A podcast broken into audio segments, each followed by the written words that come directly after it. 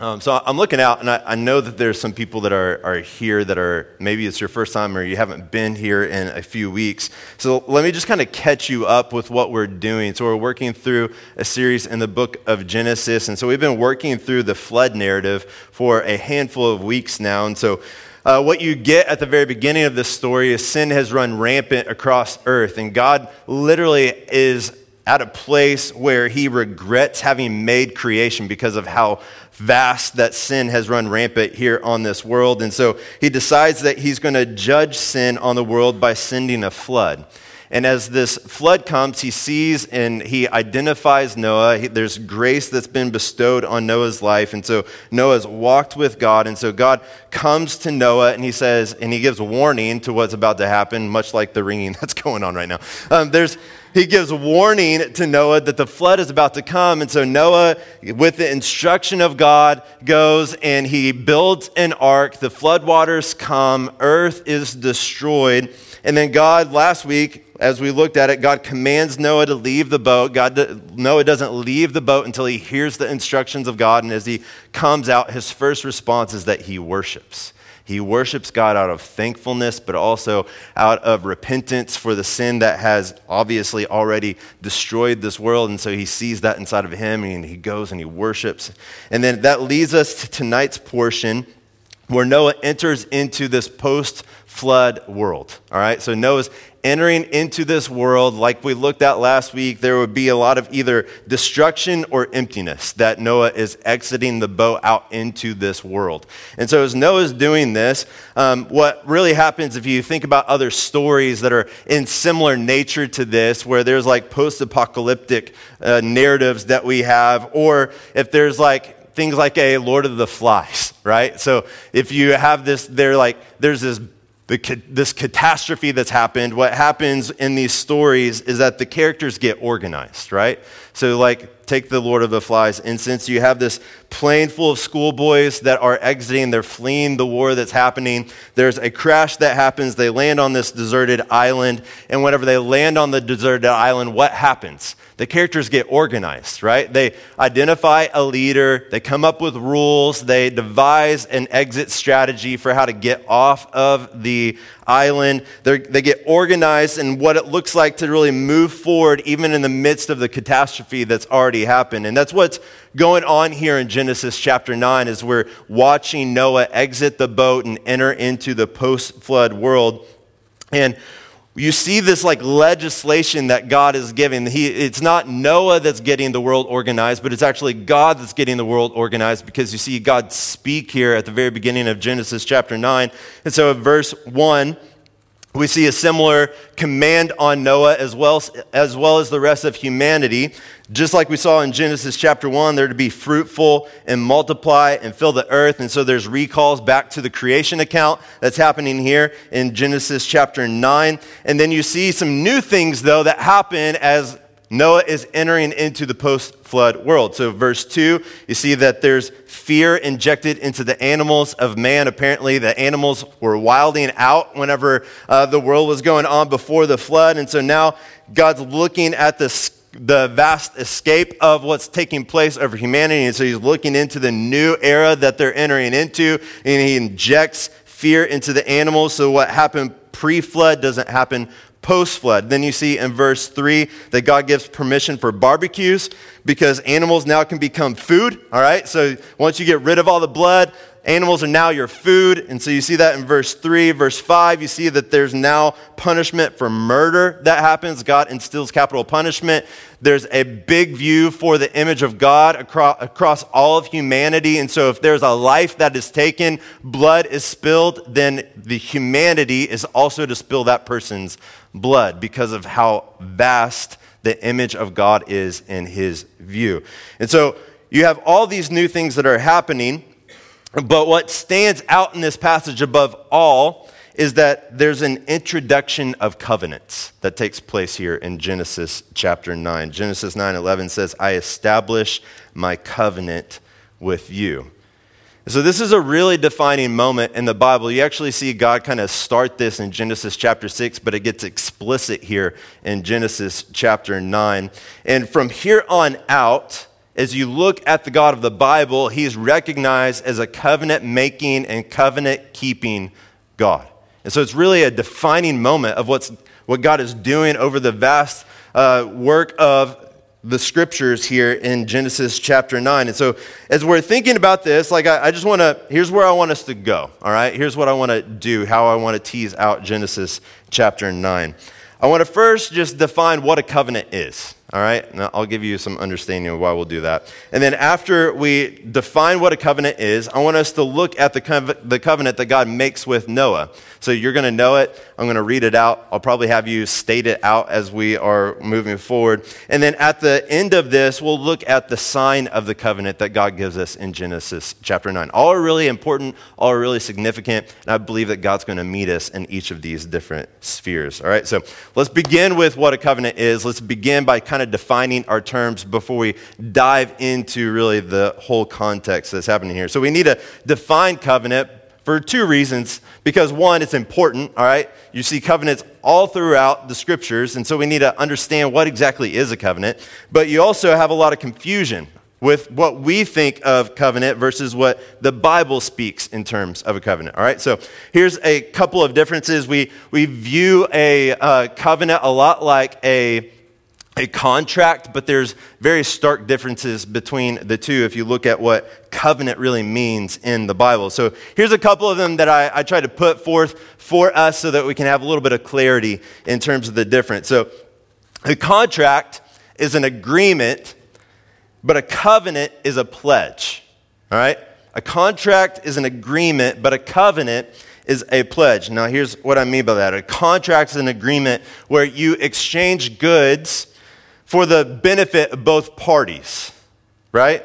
We, we get this. So if you've ever had like a rental agreement, um, this is kind of what you get at the end of this, right? So a rental agreement, you get a place to live, and your landlord gets your money. You see the exchange of both? Like you get a place to live where you can kind of like have shelter over your head, but in exchange for that good, the landlord gets your money. Like they get a va- they get a big bank account. And so um, what happens here is like you these these contracts they can be terminated, right? We, we all get this whenever you enter into a rental agreement. They either have an expiration date, so it's a preventative measure in case like it's not working out for both parties. There's something that's instilled in the contract that each party can get out of it at some point in time. Or these contracts can be broken. So if one party does not live up to their side of the agreement, then the other one can opt out of it, right? Well, a covenant is different. Whenever you look at the Bible, covenants are different from what you see in terms of a contract. A covenant is a pledge that gives yourself to something or to someone. So you're giving a pledge or you're giving a promise where you're committing yourself to a person or a priority. So a covenant's not just this exchange of mutual benefit, it's a lifelong promise that you're giving. You're saying, I bind myself to you. And then it's a, con- a covenant is also, it's not always mutually uh, beneficial. Oftentimes, it's very sacrificial, right? Like, so, like, if you think about, like, the best example you can have of the idea of a covenant is, like, the marriage um, covenant that we have here in this world, all right? So, whenever you stand up and you're giving your wedding vows, you're not giving a contract, right? You're not standing before a public audience saying, if I do the dishes, then you'll do the cooking. Right? That's not what you're doing as you stand before. No, you're, you're giving vows. You're making pledges to one another. You're saying to the person that you're about to enter into this covenant relationship, here's how I'm giving myself to you. Here's the things that I how I view this relationship, the, the importance of it. And as we move forward together, here are the pledges, here are the promises that I make to you as we start this new life together.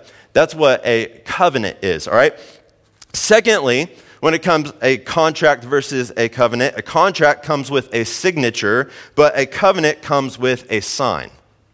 A contract comes with a signature, but a covenant comes with a sign. So you sign a contract so you can hold someone responsible for their end of the agreement, right? So you want to make sure that you, when you sign a, you build this contract and there's mutual benefit that's happening, you want to make sure that you're putting things into place that you can hold someone responsible for their side of the agreement.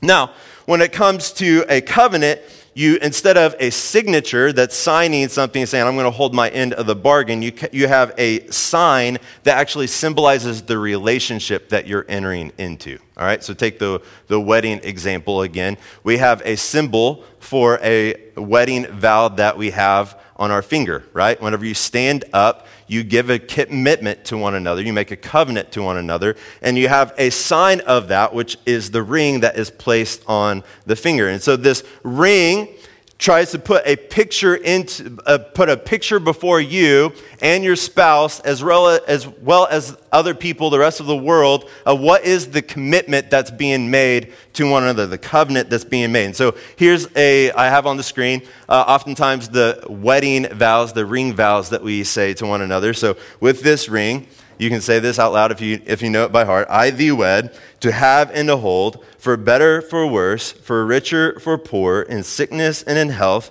to love and to cherish, till death do us part.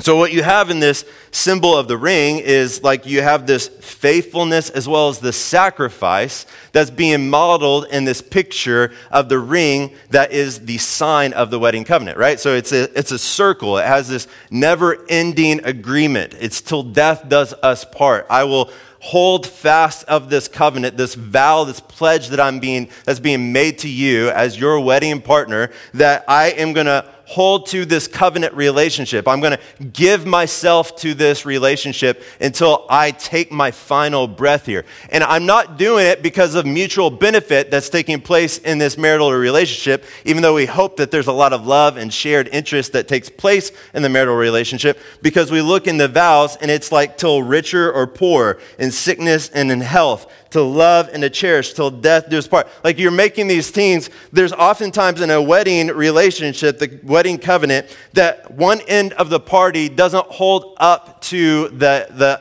the other side that's being made, right? So if there's sickness or if there's disease or if there's something of that nature that hurts one of those that are in the marital relationship, you're not just like bowing out because there's not a mutual benefit or exchange that's now taking place. No, you've committed yourself to this person. You know, like till death does us part. Even if you're sick, I'm going to walk with you through all of that. Even though you can't carry your end of the bargain in terms of what's happening in the house or carrying the load with the kids or helping bring in the financial security to the home. If something happens in your life, I'm still committed to you sacrificially to where we're going to move forward. You see what I'm saying? And this ring is a sign of that to you, to your spouse, into a watching world. And so, as you think on these differences between contract and covenant, covenant is a promise. It's this lifelong promise that is made to the other party. And then you have a sign that gives a picture of what the commitment that's being made to you, the other party, and the rest of the world. Well, that's what's happening here in Genesis chapter 9. In Genesis chapter 9, we get God's covenant that he's making with Noah. He's making a pledge to Noah as well as the rest of creation.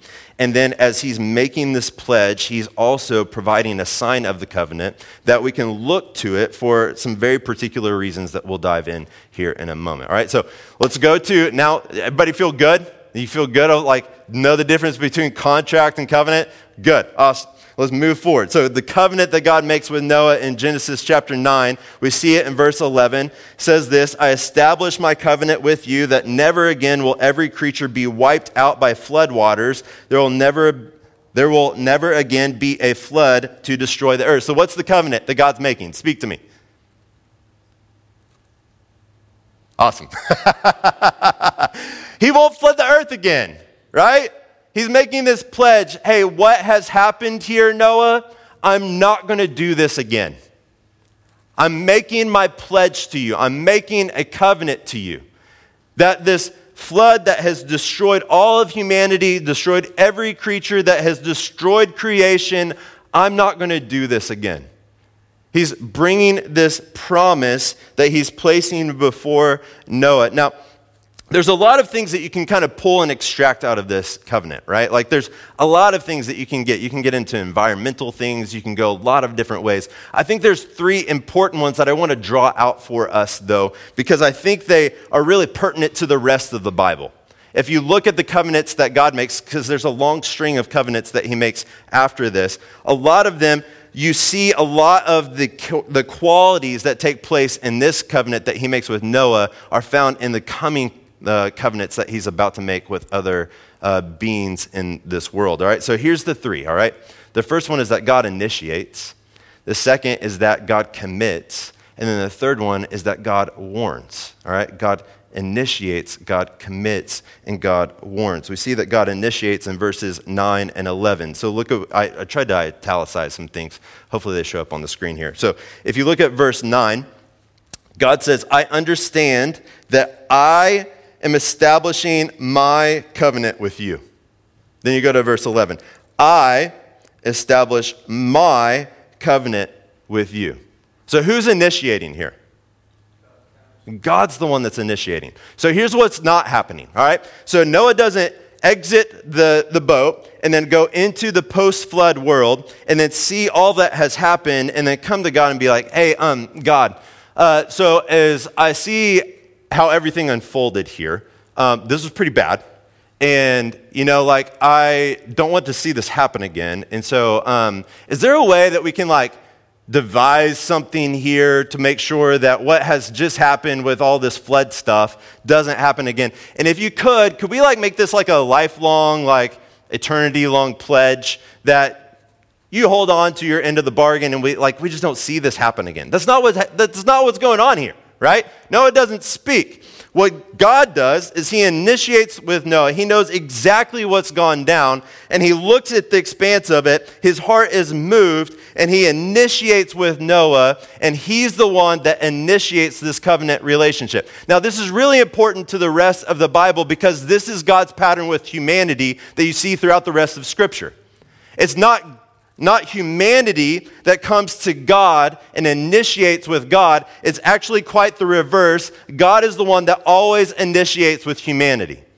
So you look at the covenants that come after this with Noah, you see it. I mean, you can make an argument that there was a covenant that was made with Adam and Eve in the garden, that there was a promise of the coming one, but you don't have the covenant wording that's used there. But God initiates with Adam and Eve in the garden after the fall, doesn't he? He's already shown that this is his pattern by the way he identifies and he addresses Adam and Eve post sin. Then you see this with the flood. God initiates Noah both before the flood and then after the flood with the covenant. And then if you want to fast forward all the way, we see that God, in the climax of any and all covenants, initiates with us by sending Jesus. We aren't the ones that come to God and be like, God, this world is a wreck. Can you come and do something about it? God is the one that initiates in the very person of Jesus coming into this world. So, this is his pattern with us, and you see it here in Genesis chapter 9. We need to see from the very beginning pages that God's pattern of this world, the way that he works in this world, the way that he works with you and me, is he's always the one that takes the first step. Second one, God commits. All right, so we see this again. If you're gonna, if you want to run back to um, those same two verses, verse nine says, "Understand," and hopefully there's somebody some italics. Okay, yeah. Understand that I am what? Establishing my covenant with you. Verse 11, what does it say? I establish my covenant with you. So whenever God comes and initiates with Noah, he's not, this isn't like a hitch situation, Albert Brennaman that's coming to hitch, right? It's not like a God comes 90 and we come 10. No, this is God full commitment to us, right? Like God is the one that's stepping towards us. He's the one that's making the commitment to us. And he's the one that is ultimately going to bring this thing together, right? Like this is all God. God's making the commitment. Not does he just initiate with us, but then he also makes a commitment. He is saying, I'm binding myself to you. I'm binding myself to creation. I'm doing all of the work that is happening here in this covenant. I am not only the one that initiates, but I'm going to be the one that sustains. I'm going to be the one that commits. I'm the one that is going to bring this to fruition. And then, thirdly, we see that God warns, all right? Look at verse 11 with me. It says this I establish my covenant with you that never again will every creature be wiped out by floodwaters, all right? Notice the particularities that are happening here. There will never again be a flood to destroy the earth, all right? So here's what is happening here God is making a promise that he will never flood again. God's not making a promise that he will never judge again. You see that? He's very specific of what he's saying. And if you look at the New Testament, if you look post Jesus and post Jesus in the Bible, you actually see that the Bible uses the flood narrative as a warning for the coming judgment. All right, so if you look at the Apostle Peter, he wrote a couple of letters, and in his letters, he uses the flood foreshadowing the, com- the coming judgment. Not that will happen by water, but by, will happen by fire. All right? Then you also see in the Apostle Peter that he uses the ark to foreshadow the coming salvation that's going to be in Christ Jesus at the final judgment. And then if you even step further back, you look at Jesus. Jesus uses the flood narrative. And what, the way that he uses it is he says that the, the coming judgment will actually fall upon people just as the flood fell on people, which was unexpected. All right? So Jesus says that people were eating and drinking, marrying and giving in marriage. If you look at what happens in the flood narrative, people did not see this coming. Even though you have Noah that's gone and placed this before people, he's preached this to people. He's been building the ark for 120 years. People, it still hits them as if they did not understand that this was going to come about. Jesus says it's going to be the same way with the coming judgment. Matthew 24, verse 39 says, They didn't know until the flood came and swept them all away. This is the way the coming of the Son of Man will be, speaking of his second coming. So it's a warning to us. Like this warning, this flood narrative should show us the urgency with which the gospel message contains. All right? The gospel message has great urgency to it. If we look at the character of God, if you look out at the vast expanse of all of Scripture, you see that God does not desire to judge people. In fact, He longs to save people. The, the verse that every single one of us should probably pop in our mind is John 3:16. What does it say? For God so loved the world that he gave his one and only Son, not that many would perish, but that they would have everlasting life, right? It's not God's desire that judgment would come down on people. God's desire is that he would save people. Now, here's the thing about this, though God is the one that he, we are the communicators of this gospel message to a watching world. It's what you see in 2 Corinthians 5. 2 Corinthians 5, you see that we are those that make the appeal. God makes his appeal through us. All right, so here's what 520 says We plead on Christ's behalf, be reconciled to God. Now, the beauty of this is that whenever we go and we make this proclamation, we preach and we share this good news, in the urgency of this gospel message, the promise is that some will respond. That when we go and we share this warning with a world of the coming judgment of sin, that God will save some because he's promised that he will do so. So if you, if you step back and you look at this covenant, all right, like it's really important to us. It, it lays the foundation for a lot of what God's going to do throughout, the, throughout human history here with this particular covenant. But we see in the aspect of the rest of the covenants that God initiates, that God commits, and that God warns.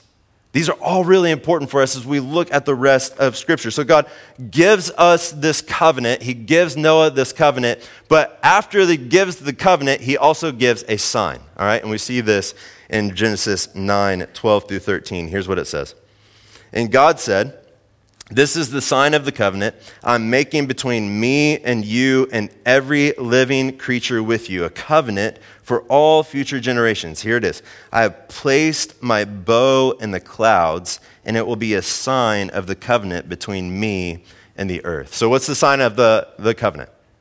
Speak to me. The rainbow. Now, what's unique about this is like the word for bow and rainbow, there's not a different word for it in the Bible. So, bow is like the warrior's um, use of the idea of a bow, like a bow and an arrow. God is saying, I'm hanging up my warrior weapon that I've used against the world, and I will not come back to it again. That's the covenant that he's making. It's this sign that he's placing before us that's the symbol of the covenant that he's made with Noah. Now, like the wedding ring, the rainbow communicates a couple of things to us about this covenant relationship that he's entered into with Noah, as well as you and me and the rest of creation. And so I think these are really important for us to wrestle with because as we look at the rainbow, like these are things that God should be stirring inside of you, right? I know the rainbow is used for a lot of different things, but this is what ultimately, in those that have trusted in Christ, these are the things that should stir and resonate in our hearts, all right? So the first one is this here's what this rainbow, this sign of the covenant, should communicate to us. First, it represents God's faithfulness. God's faithfulness. We see this in verses 13 through 15. So he places the bow in the clouds. There'll be a sign of the covenant whenever he forms clouds over the earth and the bow appears in the clouds. Look at this. I will remember my covenant between me and you and all the living creatures. Water will never again become a flood to destroy every creature. So remember here, if you remember back a few weeks, we talked about this word remember and what it means in the Bible. This word remember is not a mental recall. For us, it's like we have to remember things that have happened in our past. And so it's just like this thing that comes over us is like this mental recall that we remember either promises that we made or commitments that we've made. It's this mental recall that hits us. But for God in the Bible, it's actually a term of covenant faithfulness. So whenever God sees the rainbow, he says, I follow through with my promises. He looks at it and he's being reminded, he's being, uh, he, it's jogging his memory of the, the faithfulness to his covenant. It's not something I need to do this and I've forgotten about it, but it's I look at it and it reminds me of who I already am. You see that? For us, we look at it and it should be a sign to us that I can trust God. God is faithful. When you look at the rainbow, it should stir inside of you that God is faithful and that I can trust him. Now, this should be good news for us because what marks every human relationship is broken trust, isn't it? I mean, every friendship you've ever had, every family relationship that you've experienced in this world, there's been broken relationship, broken trust that has happened in those relationships. A lot of hurt, a lot of pain that goes deep down inside of you that's really affected who you are today. A lot of what you are sitting in this seat today is a consequence of what has happened to you in relationships.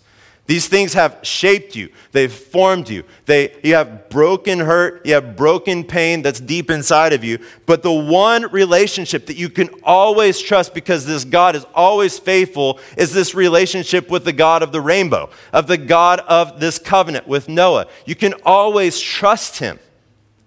And so, whenever you look at this, it should be a sign to you of all the promises that God gives us in the scriptures. As we think about all the promises that He's given us, not just with Noah, not just with Abraham that he's going to make a people, not with just Moses that he's going to free a people and they're going to be able to be a light to the rest of the world, not just to David that there's going to be a descendant that comes from David that's ultimately going to win over the world. He's going to pay our judgment for everything that we do. Like all of these things should be a reminder to us that all the promises that we see throughout all the scriptures, God keeps his promises. He's faithful to us. He never fails us. When all of our other relationships tell us differently, we can look to this God and we can be reminded that He is true and He's faithful and He'll never let you down. That's what should stir inside of us as we look at this rainbow every single time. Now, a lot of times we're just like looking for the double rainbow, right? But we should look at it and we should be reminded God is faithful to me. We, I mean, look, the proof is in the pudding that we have sinned, but God still keeps his rainbow there. The flood has not come again. We look at this and it's like, okay, if God has done this, then all of his other promises, they're also true for me. So that's the first one. The second one, it represents God's expectations. All right? So look at verse 16 again. The bow will be in the clouds, and I will look at it and remember. That word is significant, but look at this the permanent covenant between God and all the living creatures on the earth. So, not only does it express to us, represent to us God's faithfulness, it also represents expectations. Permanent covenant. Look, what God is doing is He's not placing this bow in the sky, and He doesn't come and say, if you hold up to your end of the bargain, if you do everything that I command of you, then I will not judge or I will not flood the earth again. Now, God has placed his bow in the sky, his warrior's weapon in the sky. It's pointing away from us. God's judgment will, won't come towards us again in the coming of the flood. And look, it's not dictated by your actions. We have sinned. This world still struggles with sin. If you th- think back a couple weeks ago, we looked at Genesis 8:21. God smells the fragrant aroma of the sacrifice. And here's what he says I will never again curse the ground because of human beings, even though the inclination of the human heart is evil from youth onward. The sinful heart hasn't been removed from Noah. It still pertains to the life of Noah and all of his descendants. It's still taking place amongst us here and now. But the flood hasn't come again. So, look, it's not dictated by your actions, but by God's actions. He's the one that carries the responsibility of all that he has made. Now, look, this should spur a couple of questions inside of us, all right? If you look at the faithfulness of God, and then if you look at the expectations of God, that he heaps all the expectations on himself and it's not on us, it should, we should have a couple of questions. The first one being this well, what is God doing? Like, this doesn't benefit God at all. Why would God do this? Like, why would God make a covenant with Noah after he's flooded the earth, knowing that sin still resides in his heart? That he's going to make this covenant that he will not destroy the earth again by the flood. Why? What is God doing here? Well, you have to step back and you have to think about the grand perspective of what is happening across the scriptures, all right? What God is doing here is he's creating the stage for the ultimate rescue plan. Do you see this? Like God is saying, I'm not going to judge the world again in this way because what I'm going to do is so good. What I'm going to do on this planet for these human beings is beyond their imagination. And so, what you get after this is you get those string of covenants that I just listed off, and it leads ultimately to this new covenant. If you look at Jeremiah 31, Hebrews 8 also responds to this. There's this new covenant that God's going to initiate with humanity, and it's beyond our imagination, y'all. Like Noah and all that follow him never could have thought or imagined without the intervening of God by speaking about what he's going to do amongst human history through the prophet Jeremiah and through the author of Hebrews 8. We never could have imagined what God was going to do on this grand stage that he starts with this covenant that he makes with Noah. And it's this that God's going to give you a new heart. You see in Genesis chapter 8 that the inclination of the heart is towards evil all the time we're going to get a new heart that actually can obey the commands of God, like delights in, in obeying the commands of God. This new covenant gives us a new community. God is winning for himself a family of every tribe, every tongue, every nation, that those people that look towards the name of Christ and place their faith and trust in him, they've been invited into this family. You get this new covenant family that's not just for this present life, but for the one to come. Then you also see at the very end of these commitments, these covenants that God is making in this new covenant, that God forgives our sin. Here's what he says I will never again remember their sins. This word remember is significant for us, isn't it? This word remember, that it's not a mental recall, but it's a covenant, a commitment that he makes. So when he says, I will never remember them, it's a commitment that I will not look at your sin anymore. And so, if that's the first question, what is God doing? Well, he's working out this grand rescue plan. The second question should be, well, how does God do this? How in the world does God fulfill this new covenant? Well, we have to look at the signs of the covenant, all right? You have to look at the signs that God has given us of this new covenant, which are what? Communion, and baptism. So, what are these signs communicating to us? In communion, you get the body and the blood of Jesus. What is being communicated to us? I am laying my life down for you. Great sacrifice, right?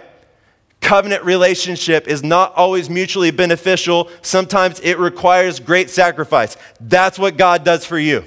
He lays down the great ultimate sacrifice, putting on human flesh himself, living perfectly, and then dying completely on your behalf.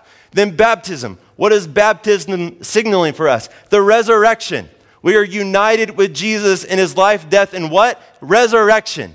Jesus has, he's conquered Satan, sin, and death because he is not dead in a grave.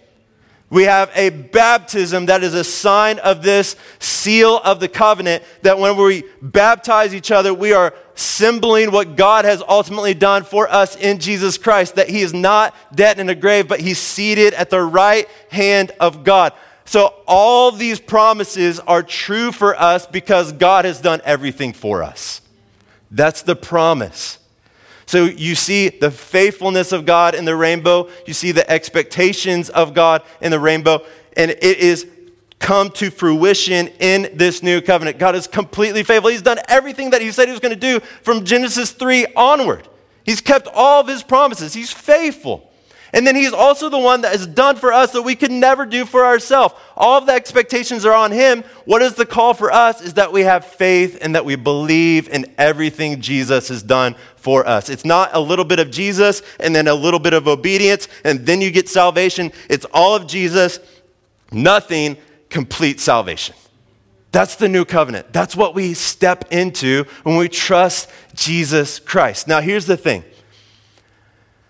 A lot of us still look at this relationship as a contract and not as a covenant.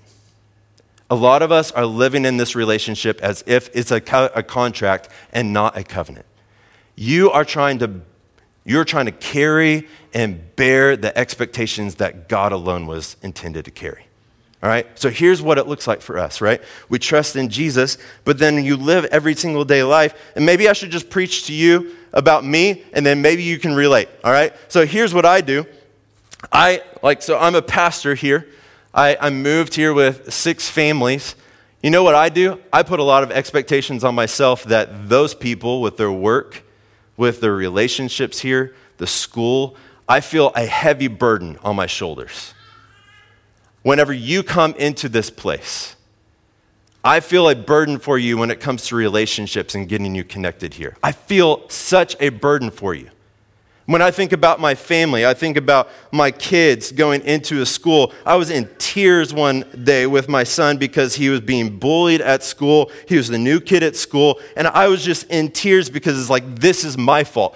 These are my expectations. These are the things that I have to carry for our family. I think about the financial responsibility for our church and for our staff. And uh, like, how do we have the money to be able to do what we're called to do here? And so I have to go earn that money. I have to go find that money. These are all expectations that I put on myself. Look, we do this with our salvation too. It's like, yeah, Jesus has got me in, but he has a really high expectation for me for how I'm supposed to live. And so as I walk throughout this life, man, I better be on my game.